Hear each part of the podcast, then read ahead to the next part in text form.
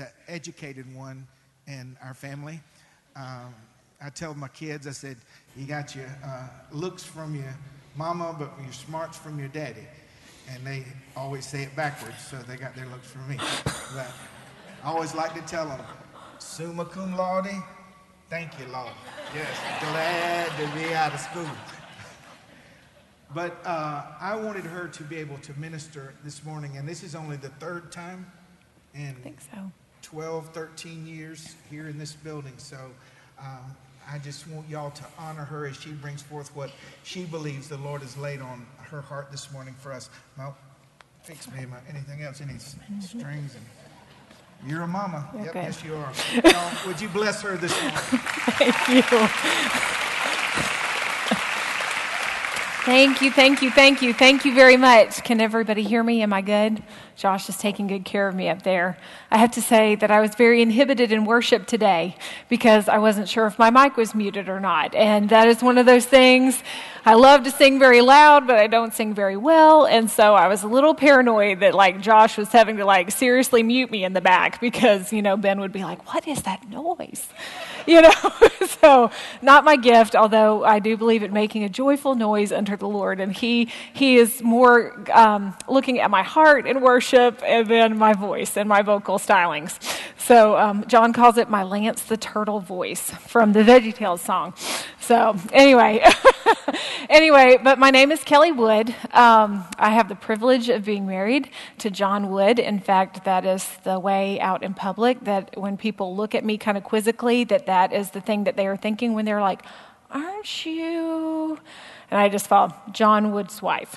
Yes, I'm John Wood's wife because they're like, I can't quite place you, but I know that I know you or I've seen you before. So, yes, I am John Wood's wife. I also have that distinction that other mothers have. I have ceased to be myself. I'm now the mother to Olivia and Isabel and Elisha Wood. They are going on seven and going on five. They are 23 months apart between the, the twin girls and the little boy. So we had some serious crazy there for a while. And um, it's gotten a little bit better, but then, you know, we still have summer ahead of us. So, how many parents can relate with me that we still have a lot of crazy left to go and sibling fighting? Um, but I've had a great Mother's Day so far. Of course, my mom typically um, helps the kids when it comes to like Mother's Day cards and things like that for me. So, Izzy, being true to pattern, gave me hers the instant that she made it for me because she can't wait. She had to give it to me yesterday. She was very proud and wanted to show it right away. Olivia would wait, and I knew this when she woke up this morning that um, she had hidden it under my pillow. And then when I got up and I was drinking my coffee, the very second that she came downstairs, she went instantly to get it and brought it to me. And I just knew that she would do that because that's just Olivia. She's so very gracious and thoughtful, and um, she's just got that very tender heart. Um, and I love how they're all so unique. Elisha brushed his teeth for me this morning. And he walks up to me and he's like, Mom, I brushed my teeth by myself. And I'm like, Thank you, baby. That is so wonderful. I didn't have to tell you 10 times. He also brushed his hair by himself, but we had to fix that. So, um, you know, so it's been a great Mother's Day. Here is. Um, Here's my special card from Olivia. I wanted to bring it up. It's, it's multi page, and we staped, stapled it in an area that we couldn't necessarily read it, but in each page has a picture of she and I together. And in some of them, I have a bow in my hair. So, anyway, it's very pretty. And I'm very grateful. And Mother's Day is a great gift for me. Um, so, I'm going to pray for us first because here's what I know. Um, I have been in church for a long time and I've watched a whole bunch of sermons. I've listened to a lot of really gifted speakers. And I hate to tell you today, the gifted speaker part is not necessarily the one that I have. So today's going to be a lot more like a conversation, except don't talk back to me because that will mess me up. But, um, but I, um, it will be more conversational, albeit one sided.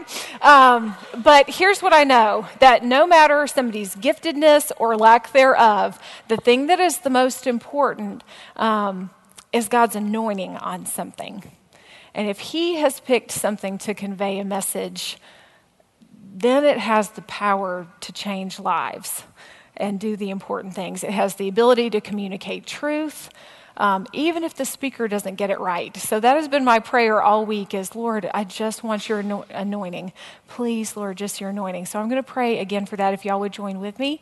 You saw John pray for me twice up here, so we, are going to need some extra. Um, anyway.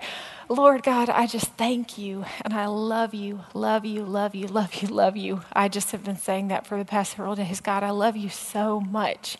And you are my most favorite God. And Lord, I just thank you for picking me. And I'm trusting today that it was your idea um, for this message, Lord, and not just my own. And Lord, I am just asking. Um, that the Holy Spirit, the instructor, the teacher, the counselor, the one who teaches us in all truth, um, would come and teach us, Lord God. Teach me as I'm speaking, Lord. Give me great liberty in talking today.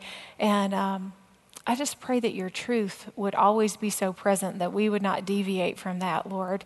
And um, Lord, we just love you today. Let today be a blessing from you for those who are hearing it today. And we just thank you and we count it done in the mighty and perfect name of your Son and our only Savior and the only way, Jesus Christ. Amen. Okay, so today is Mother's Day, so we're going to be kind of woman centered today. Sorry, guys but you know there's football season and things like that that we occasionally have to endure. So you can be okay for 30 plus minutes and maybe you'll glean something too but this is kind of like a woman centered message. I'm not saying that it's a mother centered message and the reason for that is because you know that's not where we all are. I will talk about that a lot today but um, but i acknowledge the fact that we're all in different places and our journey, and God has a plan for all of us. Um, and so I just kind of want to speak in general terms, you know, to the women today. So today we are going to talk about the plan. Notice my little quotation marks, the plan.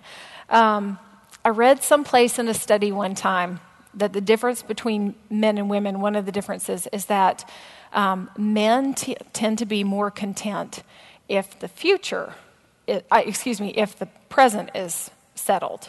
If things are okay right now and there's no like trauma and things are peaceful and good and stuff, they tend to be the happiest if the right now is good. And women tend to be more settled and happy and confident if they know that the future is settled. You kind of see this in dating relationships a lot where like girls kind of can't let go of the fact like where's this going? You know, what's going to happen here? I mean, I'm sure you can kind of relate and the guy's just like, "Can't we just enjoy the right now?" Um, so, we're different in that way. So, women tend to be more like if I know that everything is going to be okay in the future, I can be okay today. So that's kind of where I came up with the idea um, of the plan. Um, so, number one, our, I'm going to group it into three categories, and one of which, the first one, is those of us who are waiting on the plan. So, the first category of people are the people who are waiting on the plan. So, here's our first question with this Is there actually a plan? Or have we missed it? You know, that tends to be our most frequent question while we are waiting on the Lord, while we're waiting for what the plan is, because things tend to stretch out for a long enough period of time that we start to doubt that there maybe is a plan. I don't know about you, but none of the plans to date that God has had for my life ever happened instantly. Um, it was usually a seed of something that was planted in my heart. And we all know seeds take a long time and nourishment and care to grow. Um, so I've never really experienced God planting something in my heart, a desire, um, a wish, um, a calling, or anything like that that's happened right away. So in the waiting for whatever the plan is, it could be marriage, you know, but not all of us are called to marriage. It could be motherhood, um, but not all of us are, are able to be mothers. Um, it just could be your ministry, your calling, your purpose in this life. We all have that no matter what. But when it seems like it is slow in coming, we tend to wait. I mean, we tend to doubt you know, is there a plan? Have we missed it? Was the plan way back there? You know, like the, before we had GPS and you're like um, relying on those printed out uh, directions and like all of a sudden it's not entirely clear if you took the right turn or not.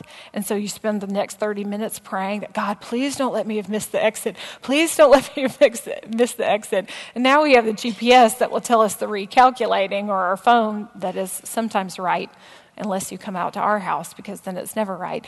But, um, but you know we wonder did we miss it you know was that one opportunity way back there was that the thing you know um, I have a funny story.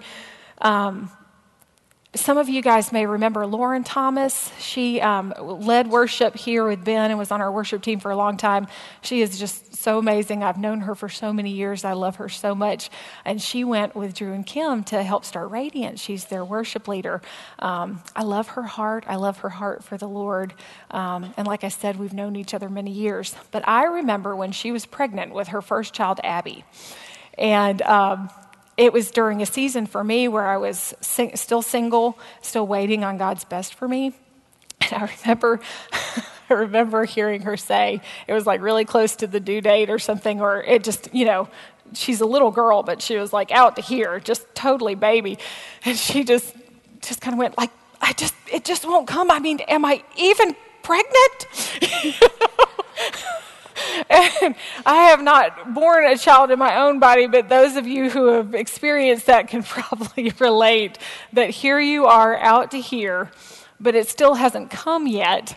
And I just thought about how crazy that sounded for her to be as pregnant as she was and to say, Am I even pregnant or is this just a mean joke or something? You know, is this baby ever going to come? But I could relate and the Lord ministered to me through her saying that because I knew that I had been waiting on Him. And waiting will cause us to deny the things that we know to be true. Um, I wrote here waiting can cause you to question the undeniable thing. Um, for me, you know, the Lord had never told me, He'd never given me a word that, oh, you're going to be married. You know, oh, you're going to have babies. It was just a desire of my heart. And so I would just lean on who God was.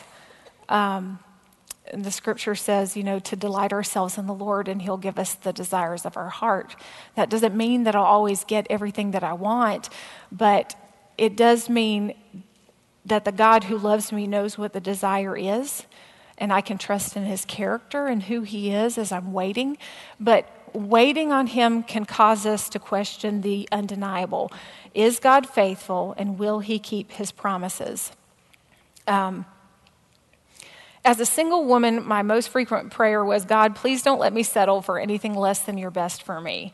Um, I prayed that particular prayer because I knew that if the choice were left up to me, that I would settle.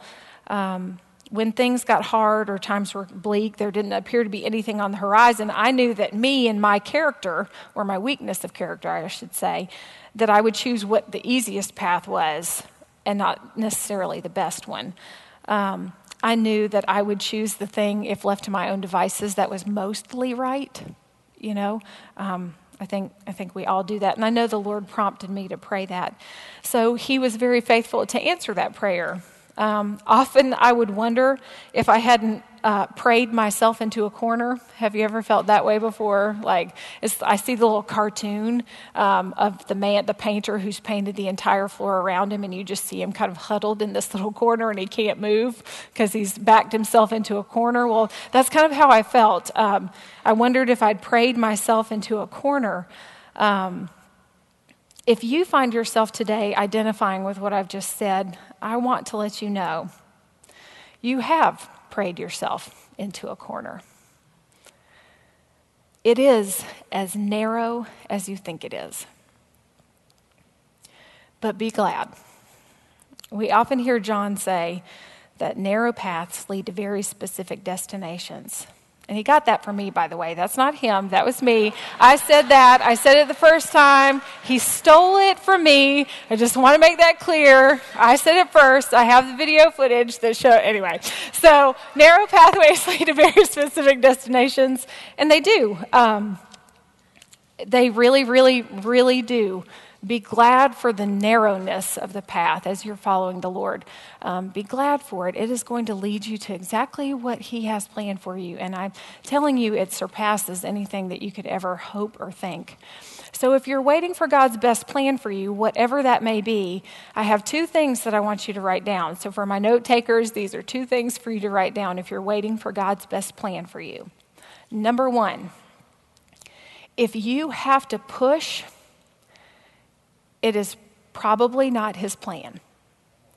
That doesn't mean that we don't have to persevere and endure, but if we have to push, if it requires manipulation on your part to accomplish it or move it along, you can be pretty sure that that is not God's plan. Or at least for right now. The right thing at the wrong time is the wrong thing. And that's John's line. I stole that from him. So, but it's the thing that's kind of carried me for years. It's a good tool to evaluate. The right thing at the wrong time is the wrong thing. Um, he does, God does not need our help to accomplish his plan for us. He only really needs our obedience to his voice. Um, I'll say that again. If the plan you're looking for requires you to maneuver or manipulate to achieve or obtain it, it's probably not his plan. Um, there are examples of this in Scripture. The most notable and easily that comes to mind is Abraham and the birth of Ishmael.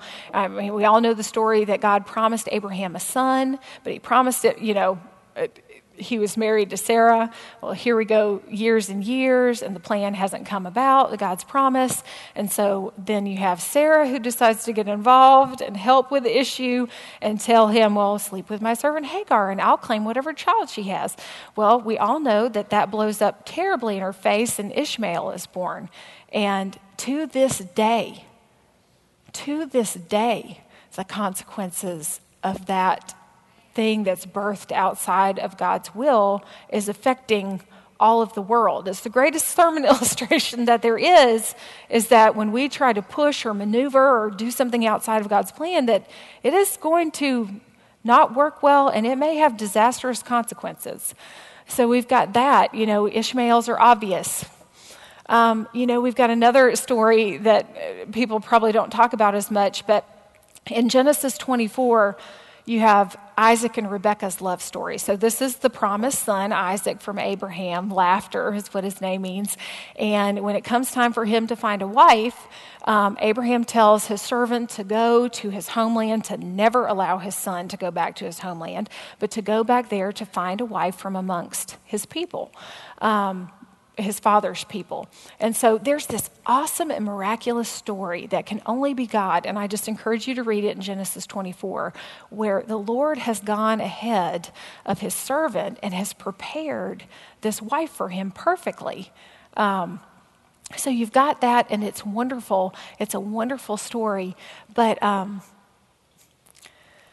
then sin enters in to that wonderful story. We see just a few chapters later in Genesis 27 where um, Rebecca has waited. Um, the scripture says that they married when Isaac was 40, and the twins weren't born until um, Isaac was 60. So John's got 10 years past you. Uh, but the twins weren't born until Isaac was 60, and that, that Isaac fervently prayed for Rebecca to have children, and that there was such contention when she finally conceived so much going on. You know, they didn't have sonograms then, they didn't know that there were twins, that they went before the Lord and they said, You know, what's going on here with this pregnancy? You know, and he, the Lord said that, you know, there'll be two sons you know, and one will be greater. You know, one will be a servant to the other. That, that essentially the older would be the servant to the younger. And sure enough, when the children were born, Esau came first, and Jacob was born grasping Esau's heel. Um, and we can say a lot about Jacob, but you know, when time came and Jacob stole the birthright, and um, Jacob stole the birthright, and then after he, well, Esau sold his birthright for nothing and then when it came time to receive the father's blessing, um, you've got Jacob has his mother working with him, and I have to believe she was a very willing participant because that was her favorite child, who is maneuvering with Jacob to essentially steal the father's blessing. Now, God had already said that Esau would be the servant to Jacob, and Jacob would end up being the first. And, he, you know, G, uh, Jacob have I loved, Esau have I hated. Um, however, we just don't know how things would have turned out. God's word would have surely come forth, but how much help did he really need from Rebecca to do that? Um, you just have to imagine. I'd imagine their family was pretty fractured after that. You know, already was, but you know, when sin enters in, it clouds everything. Um, it changes everything. It's manipulation. Um, you know, the Bible compares manipulation to the sin of witchcraft. So that's just something that we have to consider. Um, so I said number one, if we have to push, it's not his plan. And number two, God's plan for your life will never stray from or contradict his written word. So God's plan for your life will never stray from or contradict his written word. If it violates God's written word, you can be sure that it is not the plan. If it violates God's word, it is sin. It was sin 20 years ago. It was sin 100 years ago. It was sin when God said it was sin, and it's sin today. And that applies, you know, for everything in our lives. If we are doing anything that violates God's holy word, you know, that is sin. Um, so if it violates God's word, it's sin. And this is another thing to consider if we are making sinful choices, and this is where I, will just be very frank, if we have that boyfriend, if we're a single woman, or if we're um, have been married before, you know, and we're pursuing a relationship, you know, we're divorced and pursuing a relationship. God's um, standard for holy living and courtship has never changed, even if you're a grown up. You know, you, you're still held to it. It's not just the rule or law for 14 year olds. Um, but if we have sin in our relationships, it's going to obscure and distort it. Um, it opens the door for the deceiver to come in with a counterfeit message. We have a deceiver who is consistently trying to derail us from God's perfect plan for our life. And when we have sin in our lives, it's opening up that door for us to hear something completely different that is not from the Lord. And we can't discern, we can't discern that it's the wrong voice because we're in rebellion. John 10 27 says in the King James Version that my sheep hear my voice, and I know them, and they will follow me when we are his sheep, you know, when we are following God's word, we will we will know his voice and follow him. But if we have sin in our lives, we've distorted the channel. It's like two or three or maybe five steps off on the radio frequency, you know, when you can kind of hear it, you know, but not, um, it's going to distort that message. You might hear two different messages. Um, God keeps his best from us when we're living contrary to his word. I don't know if your current situation is God's plan for you or not, but I can tell you from experience that you will never know for sure until you repent of your sin and turn towards God. We cannot ignore the word of God and think that he will bless us. I spoke earlier about the right thing at the wrong time is the wrong thing. Well, the wrong thing at any time is the wrong thing. you can be sure of that. Ravi Zacharias, um, I love listening to him. I have to like, uh, not rewind, but I have to skip back on his messages a lot because a lot of times what he says is so very profound that I just have to really hear it a couple times to digest it. Same way with Oswald Chambers and speakers like that. I just really have to concentrate on what it is because it's so profound. Um, he said, All pleasure costs. For legitimate pleasure, we pay before and for illegitimate pleasure, you pay after. Everything costs. And for the things that are right and good, we will pay ahead of time. We will lose. You know, sanctification isn't easy, um, it will be difficult, but that pleasure afterwards that we, we receive um, will have been paid for ahead of time versus when we uh, run ahead of God, we completely ignore His word. I mean, there's going to be a, a price to pay for that. Um, God is a holy God, and He wants us, His children, to be holy. And how can, it, how can trusting God for His best and compromising the truth walk together? If we're trusting His nature and who He is, but yet we're compromising and just kind of, I'm going to skim on this part that you say. How do we think that those two things can walk together? I mean, they can't. So that's the end. So if you're waiting for the plan, that's my section that's for you. Um, I'm going to call this next part when you're living the plan. And I am going to speak more about motherhood here just because that's the part that I am kind of just in right now. I'm very grateful to be in it. Um, that was not something that I could have obtained on my own.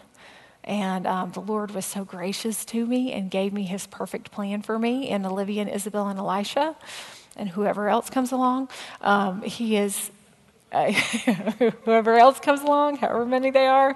Um, just, um, but like, oh Lord, you know, just now I said it out loud. So uh, anyway, but when we're walking in our calling, so y'all just totally delete that back portion. Um, so in my story.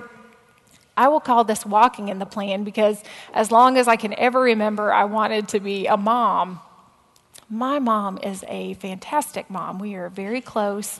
She's the best ever. Um, I will fight you if you say that she's not. Um, she's the best, and she feels the same way about me. I mean, Mama Bear may have been originated with her, so, and then she passed that down. Um, but she was always just the best mom. Um, she raised us during difficulty. Um, she had a very difficult marriage, and then there was a long period of time where she raised us as a single mother. And she was everything that was good about my childhood came from her. No matter how much she had to work or anything like that, I mean, and she was the sole support for us, she never missed anything. I mean, and when my parents were still married, but still, she was still kind of a single parent, although still married.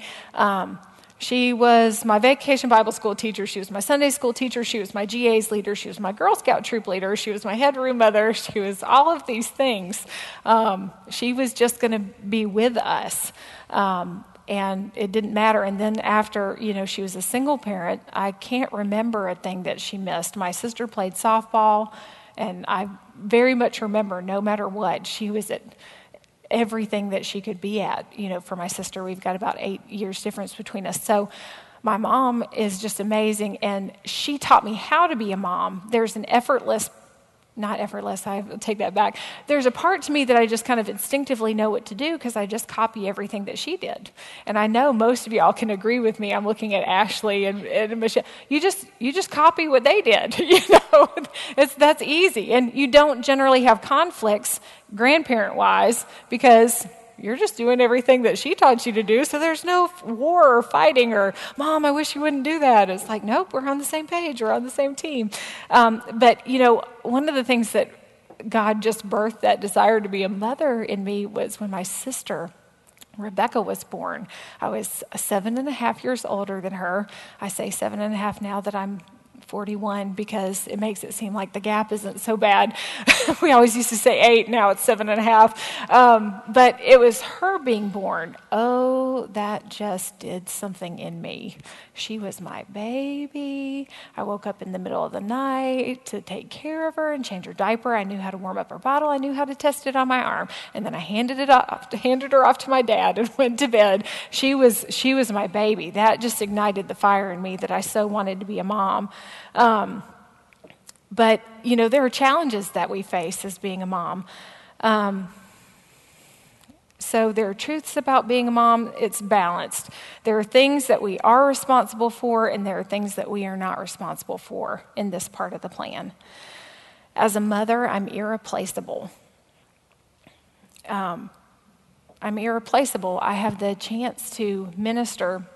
I'm so glad with this ministry for um, foster boys is called Spurs of Hope.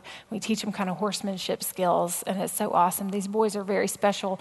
Uh, they are part of the Georgia Industrial Children's Home, and, and some of them have reunification plans with their family, and then some of them don't. Um, but at the end, after our Bible study, every time we have a time of prayer and get their prayer requests. And yesterday, I was very struck by the fact that one of the boys was sharing that. Um, you know, his parents' time to finish their part of the plan was going to be expiring soon. And so his prayer is that they would be able to finish, you know, what the court required for them to be able to go back to their family. And I heard him say, I don't care which house I go to, I just want to go home.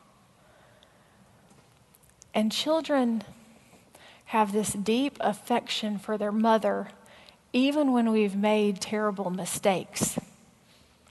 Um, when John and I took some foster parenting classes, one of the things that you learned is that the mother is supposed to be the protector of the child, but that even even when the situation is very bad and harmful to a child, they they defend their mother, they want their mother. Their mother is very significant to them you know, and they, they tend to overlook and forgive all the bad things that have happened. They just want to go home.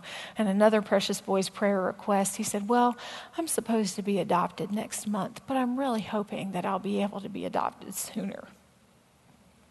And I'm sitting behind them. I'm like, stop crying, stop crying, don't cry in front of the kids. It's okay, you know. But I just heard those boys' heart that they just want a family, you know. And mothers are kind of like the that's our significance is that we are kind of the nurturers and the ones who you know keep together the family. We're the relational part.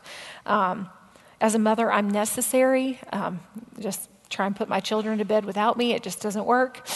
You know they all of a sudden act like daddy can't put them to bed at all. They won't go to sleep if i'm not there you know um, even if he's tucked them in. Daddy daddy apparently just doesn't do it right. They, he's the best dad ever but mama has to put him to bed. Um, motherhood is not always neat and tidy. Um, and sometimes we have to remind ourselves of the simple facts. Love is a choice and not a feeling. Um, just really briefly, I'll just say, in case this helps any other mother out there, um, the girls are so significant to me because they were the tool that the Lord used to heal my broken heart. I had never lost a pregnancy. Um, we just weren't able to get pregnant. And there was just a, a, deep grief and a loss at that. And I was so brokenhearted about this thing that had never happened.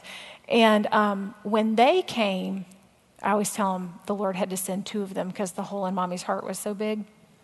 And um, it just, it just healed me. And they have a significance to me because they were the tool that God used to heal me. And I'm sure you moms can relate if you have lost a baby um, in the pregnancy stages. The baby that comes afterwards has a very special significance to you, you know, because it's, it's the healing for you. Um, but when Elisha was born, first of all, I prayed very much. I wanted to have another child so much, and I knew that this was God's plan whenever the opportunity presented itself to us. But he, um, after he was born, there was a great deal of difficulty. First of all, you have three children, and there's a 23 month 23 month gap. So, um, but also he very shortly after being born started to exhibit some kind of problems that we had no idea what was going on. And the, the um, pediatrician said, "I'm not an alarmist, but you've got to go to the hospital right away." He coded that night.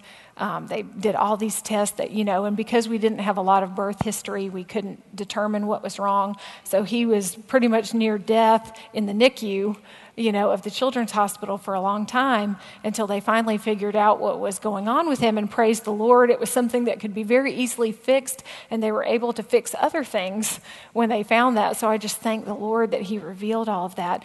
Um, but because of that, we had a very hard time bonding, and that makes you feel terrible as a mother. And they don't tell you that sometimes, even, you know, sometimes it can be postpartum depression. Sometimes it can just be that you're so sleep deprived and overwhelmed. But for me, it was, we had to wait, you know, for days to pass before, you know, a birth mother could rescind, you know, her right to, excuse me, uh, rescind the adoption, her signature. We had that. And then he was in the hospital for several weeks. And it was just, it was so hard and I was doubting myself and I didn't want to tell anybody and I was just having such a very hard time. But when I looked at him, I would look at this little baby and I was like, but I am his mother. He is depending on me. I am his advocate. You know, I am his mother. And it wasn't so, so much this overwhelming, gushy feeling. It was a fierce choice that that is my son and there are no takebacks. That is my baby. I'm his mother. And um, so, in that way, that's how I want to say to you it doesn't always feel the same all the time. You know, sometimes the decisions that we have to make in motherhood, no matter what age they are, we don't always feel the good way, but love is a choice. Feelings will ebb and flow. Um, of course, that is my baby boy, and I absolutely adore everything. I was like, How's my sweetest boy in the whole world? That's what I tell him when we wake up in the morning. So he's a little ruined. But, you know, John's like, Oh, you know, but he's my sweetest boy in the whole world. But we don't always have the feelings. You know, um, we, have to, we have to wait for the Lord. We have to know that we're in the plan and that we're walking in it. Um, it's a choice. Um, our children don't belong to us, and no matter how much we love them, we cannot nor will we ever be their savior. As great as my mom was, and as wonderful as that childhood as she provided for me, she could never save me. She just never could. Um, she does not have the ability. New life and being born again doesn't come from our family. We can do our best to raise somebody, but salvation is a supernatural new birth that is completely dependent. It's the authored, kept, and finished by Jesus Christ and Christ alone. And um, while, like I said, we can help with it, we cannot, um, we cannot create it. We're responsible to our children, but we are not uh, but not for our children. Um, John always says that as parents, we put so much pressure on ourselves, but in the Garden of Eden, God created the perfect environment where everything was perfect and there was no ought and there was no sin, and we still chose to believe a lie and rebel against Him. So we just we can res- we're responsible to our children but not for them. We're not responsible for their sanctification. That's that's them. We can't create that for them or their success and the outcome of their lives is not up to us. And motherhood costs us. Any plan that we live out costs us. Sometimes we have to finance grief as a part of the joy. Um, i already mentioned my children were adopted as infants but the truth is, they've experienced great loss in their life. And I, that was very hard for me to hear at first because I wanted to believe that their lives were so idyllic that the loss of their first family was a non issue. So, oh, they were just babies, that doesn't matter. But the truth is, um, or I thought it was something that happened to other adopted children and not mine, you know, because mine are a miracle, you know. There's no loss or grief or anything. This is God's perfect plan. But the truth is, they have experienced loss. Um, I don't know how they will process adoption in their little hearts as they grow up. And one thing I can trust, though, is that there's not a hole in our hearts that Christ cannot fill. And I thank the Lord sometimes for the void that we have in our lives because it's the thing that pulls us towards Him. It's the thing that makes us recognize our need for Him. Um, and we're blessed because of that. Um, and finally, you know, motherhood not being entirely on us, I wonder sometimes the glory that could be seen in my motherhood if I would just give up my ideas and surrender to Christ's plan. On one scale, as Pinterest moms and as just Facebook moms and things like that, there's this serious competitiveness. Or there's this serious, there are 10 million articles telling us how to be balanced and how to raise our children and how to do all these things. And we just get so very consumed in that, and we try and be a mom in our own strength and according to our own idea. But I wonder sometimes, and I do this sometimes and then I pick it back up again, but that if I just let go and said, All right, for this day, Lord, you are going to teach me and guide me in the way that I should raise my children, and you're going to give me the perfect knowledge in what to do and help them. Um, my friend Beth Guest has shared a story with me before about a time that she kind of had an outburst and was disrespectful to her mom, but the Holy Spirit intervened in that moment and told her mom to treat her gently instead of um, instead of disciplining her like she deserved, and just the Spirit led parenting you know, God is so very aware of um, what's going on in their hearts, and He will give us the capacity to minister to them if we will just submit and surrender to Him. But it also means that we do a little bit less we don't always get our idea, and we have to say no to some things. Um, we don't get to do the things that other parents want to do. Um, but I just think that's parenting for God's glory, you know, when we just submit to His plan for us. So, lastly, and because we don't have very much time, um, the last part, the last group of people that I just want to talk to today, very briefly, is what I call the post plan. Now, let me explain that because that's not entirely accurate. There is not ever a time outside of God's plan. Um, he has the whole plan. Um, but what I'm talking about is the end of a season or the end of a chapter. We all have had those where um, the chapter closes when we're forced into a new normal. You know, jokingly, we say that when the kids came, that John and I's dating chapter effectively ended. you know, that chapter was done. You know, we were married for three years, and then the babies came, and dating was like bye bye. And for us, like just being able to have a car ride for 20 minutes, you know, it's like, oh, we just got to ride in the car for 20 minutes by ourselves. It's like unchaperoned, you know, like, what do we do? You know, it's just, I really like you. Oh my gosh, is that what you've been thinking lately? You know, just, we actually get to talk about things that aren't like, did the kids live today? Is everybody okay? Did anybody have to go to the hospital? Okay, good, we're good. I'm going to go to bed. I'll see you later. Um, but that dating chapter for us, that newlywed chapter for us, effectively ended in the entrance of children, but it was a wonderful thing. You know, it was just different. Um, it wasn't bad, it was just different. We had to learn to live with a new normal. But for other people today, today is painful because the new chapter is painful. Um, every day in the new chapter may be painful, but today is usually especially painful. Um, I have a couple of friends who um, have lost their mothers this year. Um, their irreplaceable person, their mom. Um, maybe you grieve for the life that you could have had where the door is closed now. Maybe you're beginning to walk in a new chapter of being a single mother for the first time. Maybe you have buried your child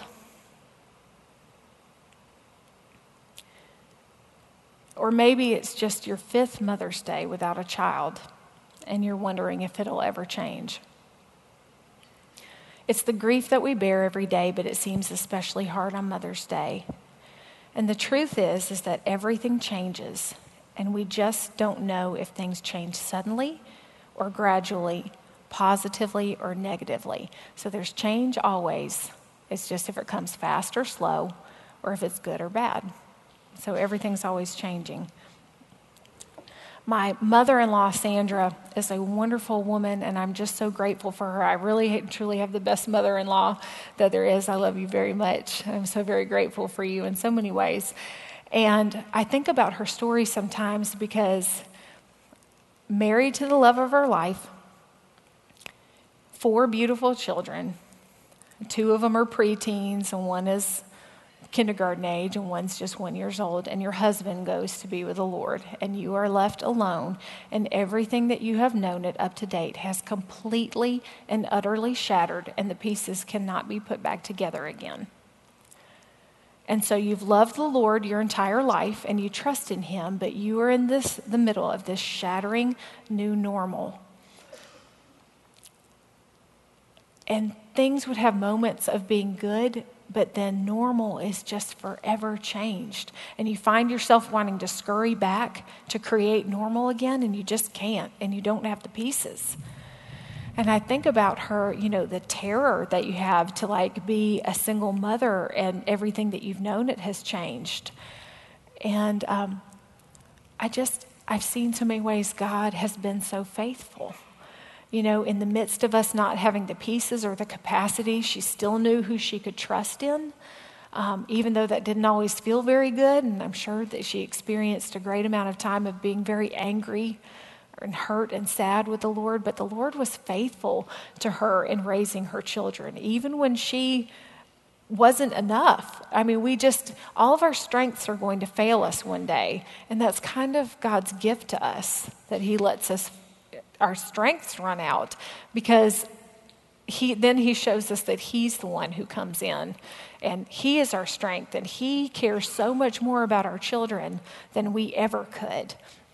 So that reminds me of 2 Corinthians 9, 8 through 9. And God is able to make all grace abound to you, so that having all sufficiency in things at all t- in all things at all times, you may abound in every good work.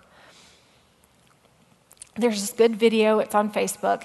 You can look it up. It's on John's page. I sent it to a friend this week or a couple weeks ago. It's talking about grief and how grief completely changes us, and we don't move on from grief, but it transforms us in the same way that joy does. It is just who we are that calls grief a chronic condition. I've probably never heard it called anything better, but it is walking forward in the new normal. Um, and she, she speaks about this in a very uh, humanist or secular way. She doesn't mention the Lord or his ability to transform. Um, but I just, grief does transform us, the new normal. You know, we just have to walk forward in it. It's part of us always. And even as we walk into the new joys in life, that's still part of us. It, it is partially defines us. Um, you know, the one thing that she misses when she says that, though, is that life in and of itself doesn't have that ability to transform us. You know, we all can point to people in our lives who've been shattered by grief and have never recovered from it, and you can never say that anything good came out of it. You know, she has a very positive approach about, like, you know, she's done a lot of self work and self healing and stuff. But we as Christians, the difference for us is that we have the great hope as Christ followers, we are not depending on our own ability to recover or transform, but we have the great hope. Christ is triumphant. Um, last page here. Isaiah 61, 1 through 3 says, The Spirit of the Lord God is upon me, because the Lord hath anointed me to preach good tidings unto the meek. He hath sent me to bind up the brokenhearted, to proclaim liberty to the captives, and the opening of the prison to them that are bound, to proclaim the acceptable year of the Lord, and the day of vengeance of our God, to comfort all that mourn, to point unto them that mourn in Zion, to give unto them beauty for ashes the oil of joy for mourning, the garment of praise for the spirit of heaviness, that they may be called trees of righteousness, the planting of the Lord, that he might be glorified. We can trust God in all of our brokenness. He is our great hope that he will be glorified through us in the transformation of us. Psalms 126, 4 through 6 says, He that goes forth and weeps, bearing precious seeds, shall doubtless come again with rejoicing, bringing all of his sheath, sheaves with him. So finally, in the end, no matter what stage we find ourselves in, we find that it's all the plan. The waiting for the plan, the living in the plan, and the changing of the chapter is it's all the plan. It's all in the hands of the master, it's all in the hands of the creator. We can trust the author. Um, the waiting, the walking in it, the chapter closing, as Christ followers, we have the deep assurance that everything is working together in the plan. Some chapters in our life pick up where the last one left off. Some start totally new from a, sing- a new vantage point, but they're all in the same book. The plan is in the Master's hand, and there is really no better hands for it to rest in. So, the thing I want to leave you today is wherever you find yourself in the plan, trust the one who made the plan. He loves you with an everlasting love, and He's always going to have the plan firmly in His hand. So now I want to ask John if he'll come up and close us out in this service. Thanks for giving me the chance to talk to you guys today.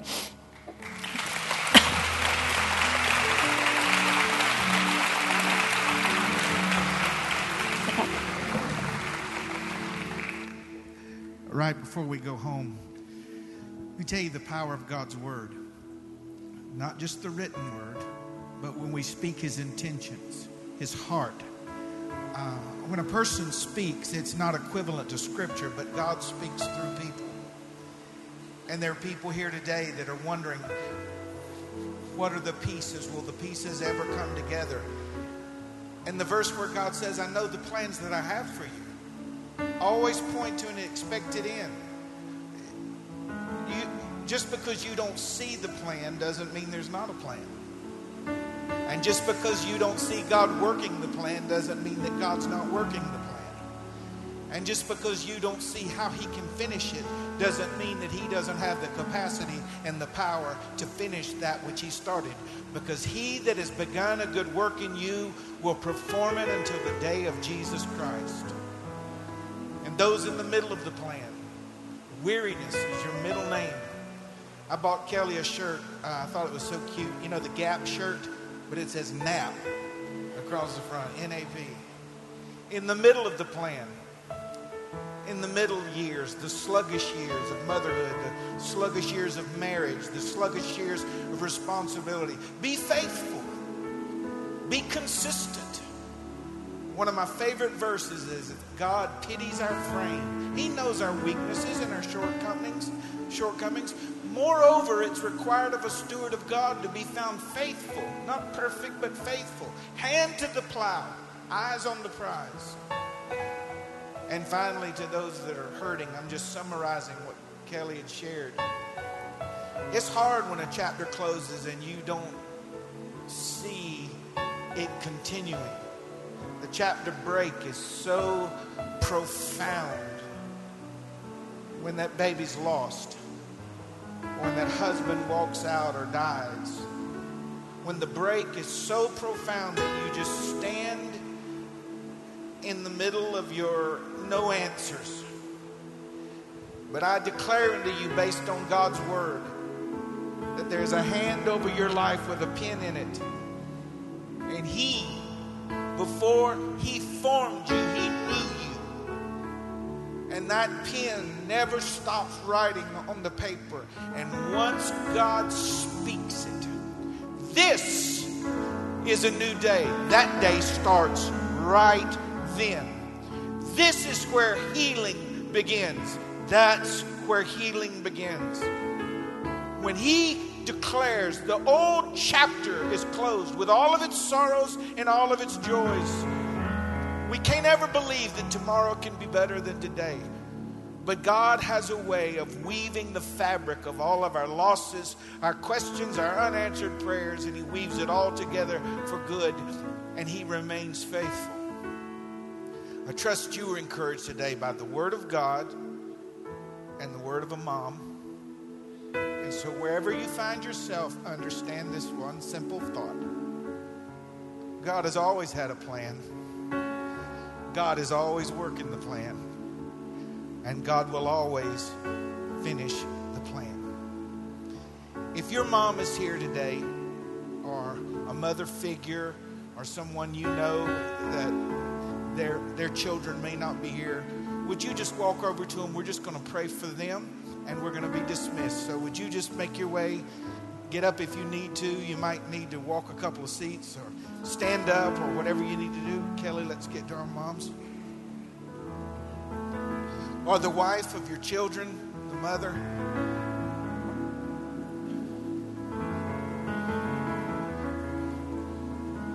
Would y'all just stand if you're there with if your wife's mom or your mom's here, This is very important. This doesn't happen often. I want you to pray over them. You don't have to be loud, but loud enough for them to hear it, okay?